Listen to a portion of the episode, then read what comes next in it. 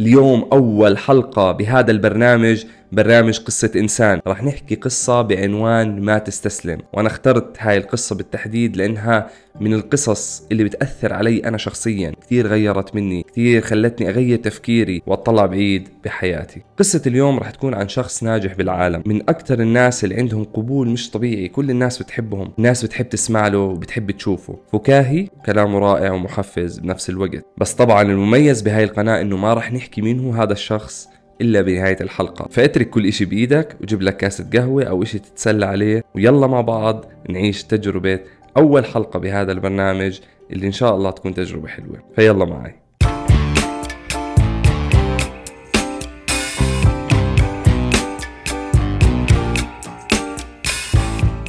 السلام عليكم ورحمة الله وبركاته.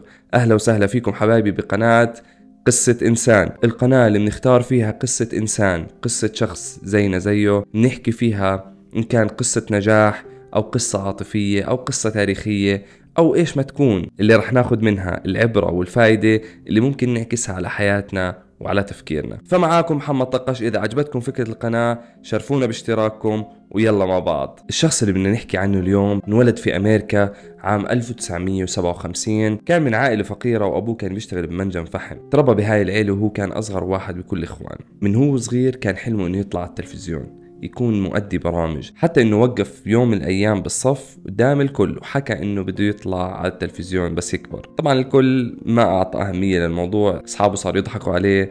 معلمته ما أعطت الموضوع أهمية. وبرضه لما حكى لأهله هذا الحكي برضه أهله ما أعطوا أهمية إنه كيف واحد من بيئتنا ومن مجتمعنا بده يطلع على التلفزيون. فهذا إشي مهم لازم نوقف عنده إنه لازم الأهل يوعوا أولادهم ويكون عندهم الوعي إنه يحطوا في أولادهم إنه لو عنده حلم كبر عنده هذا الحلم وأعطيه أهمية لأنه حلم هذا الولد الصغير هو أساس نجاحه بالحياة. فإذا أنت اليوم أعطيته أهمية ونميت هذا الحلم عنده احتمالية كبيرة إنه يوصل لهذا الحلم بس يكبر. فلازم الأهل يكون عندهم هاي الثقافة. وزي ما حكينا ما حد من أهله أو أصحابه أو اللي حواليه أيد هاي الفكرة بس هو خلى عنده تصميم وتحدي إنه أنا بدي أثبت لكم إنه هذا الحكي غلط.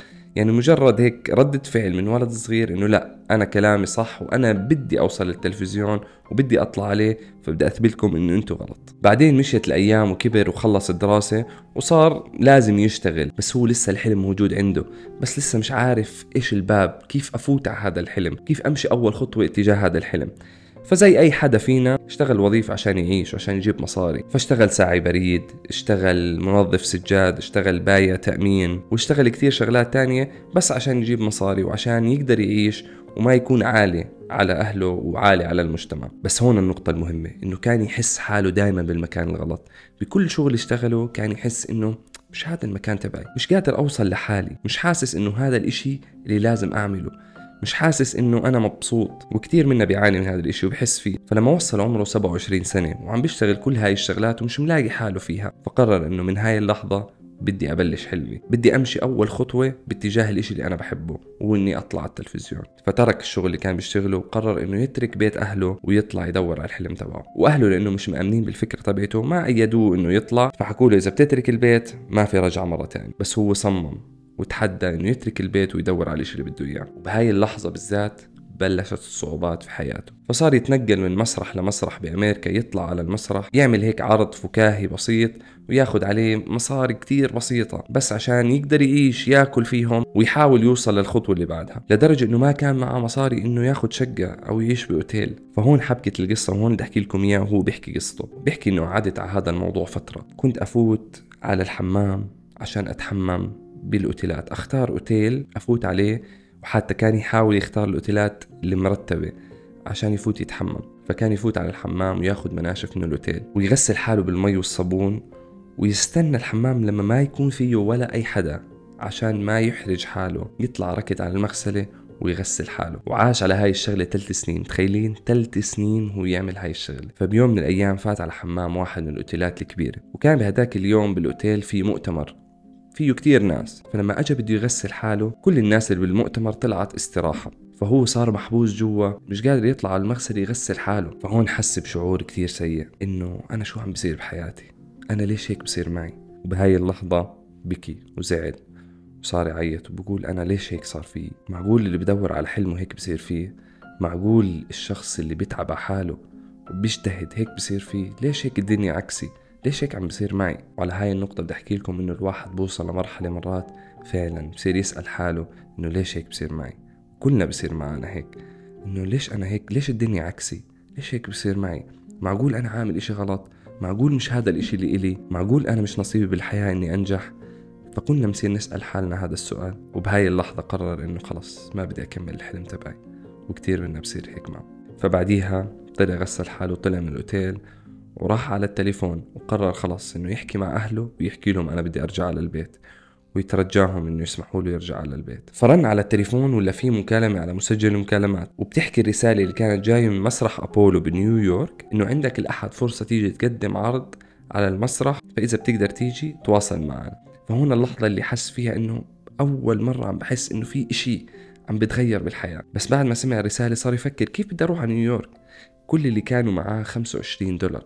كيف بده يوصل فيهم لنيويورك؟ مش عارف شو بده يسوي. فصار يحكي خليني أرجع أرن مرة ثانية أشوف إنه فعلا الرسالة بتحكي إنه الأحد هاد ولا الأحد اللي بعده إنه بكون معي شوية وقت أدبر مصاري أكثر أوصل نيويورك. فرن مرة ثانية فسمع المكالمة مرة ثانية بتحكي له إنه معك استوديو أبولو عندك يوم الأحد فرصة إنك تيجي تقدم. فتأكد إنه لا الأحد هذا فلسه بآخر المكالمة سمع صوت بيب في رسالة تانية وصلته. فرسالة بتحكي معك استوديو فلوريدا عندك الخميس عرض. إذا إجيت تقدم العرض بنعطيك 150 دولار. وهون حس إنه القدر بلش يتغير. بلشت الدنيا تفتح بوجهه وراح قدم العرض بفلوريدا أخذ 150 دولار. فكيفوا عليه؟ حكوا له شو رأيك بكرة تقدم كمان عرض وتاخذ كمان 150 دولار. فقدم العرض وصار معاه 300 دولار. فراح على المطار صف سيارته كان معه أغراضه وطلع على نيويورك ووصل نيويورك فأجا دوره على المسرح. طلع يقدم العرض تبعه. فهو كان كاتب نكتة وهو بالطيارة وكانت من أشهر النكت تبعته اللي انشهرت بعدين. فكل الجمهور انبسط عليه وصار يضحك وكانت من أحلى اللقطات بحياته. وبعد هاي اللحظة وافقوا عليه مسرح أبولو وصار يقدم عرض لمدة 8 سنين. هو أطول واحد وأطول مدة قدم فيها على هذا المسرح. ووصل للنجاح اللي هو بده إياه والتلفزيون اللي كان بيحلم فيه. وهيك بتكون خلصت القصة تبعتنا. وهلا إحنا مطلوب منا ناخد شو العبرة. كل واحد فينا بالحياة عنده لحظة حاسمة لحظة تصرف. بهاي اللحظة بالذات أنت بتقرر إنك تمشي لقدام ولا تستسلم وترجع لورا. فإذا أنت قررت إنك ترجع لورا وتستسلم ففي إشي مضمون هو إنك بحياتك ما رح توصل للإشي اللي أنت بدك إياه. بحياتك ما رح تحقق الإشي اللي بدك إياه. بهاي اللحظة اللي بتحس حالك ضعيف وكتير منا عاش هاي اللحظة وقررت إنك خلص ما بدي أكمل أنت ضمنت مليون بالمية إنك ما رح توصل للإشي اللي بدك إياه. أنت ضمنت مليون بالمية إنك ما رح تنجح خلص لأنك قررت تستسلم. بس بهاي اللحظة إذا قررت تمشي لقدام أنت رح تخلي عندك احتمالية إنك توصل. لأنه ما حد فينا بيعرف قديش ضايل له لحد ما يوصل للحلم تبعه. فاللي بدي أحكي لكم إياه ما تستسلم. إيش ما يصير معك ما تستسلم. هذا عنوان هاي الحلقة. أوعك بحياتك توقف تقول أنا ما بدي أعمل.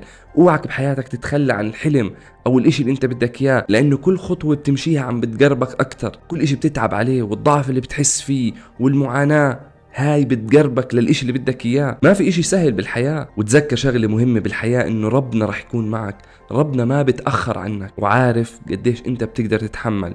وبضله يمتحنك ويوصلك للمرحلة اللي أنت بتقدر تتحملها. ما راح يعطيك فوق طاقتك. فإذا أنت انسحبت قبل ما توصل لحد تبعك معناته أنت مش مكتوب لك توصل. راح توصل بس وتنجح بس لما تقدر توصل لأقصى إشي بتقدر تتحمله. وقتها راح يفتح لك كل إشي مسكر قدامك. راح يقول لك تفضل خذ النجاح اللي بدك إياه. فإياك تستسلم وإياك تخسر ثقتك بربنا وثقتك بنفسك إنك قادر توصل للي بدك إياه وإنك قادر تحقق الحلم اللي ببالك. فهذا الإشي اللي لازم نطلع منه بهاي الحلقة. وبما إنه وصلنا لآخر الحلقة راح احكي لكم هاي القصة لمين؟ هاي قصة ستيف هارفي اللي هو اليوم من أنجح الأشخاص اللي موجودين بالعالم اللي بنى حاله من الصفر وثروته اليوم تقدر ب 200 مليون دولار. مقدم برامج تلفزيونية ومتحدث تحفيزي من أحسن وأرقى الناس اللي موجودين حاليا. وهيك حلوين بنكون خلصنا حلقة اليوم. فإذا عجبتكم الحلقة وعجبتكم القصة أول إشي استفيدوا منها وتاني إشي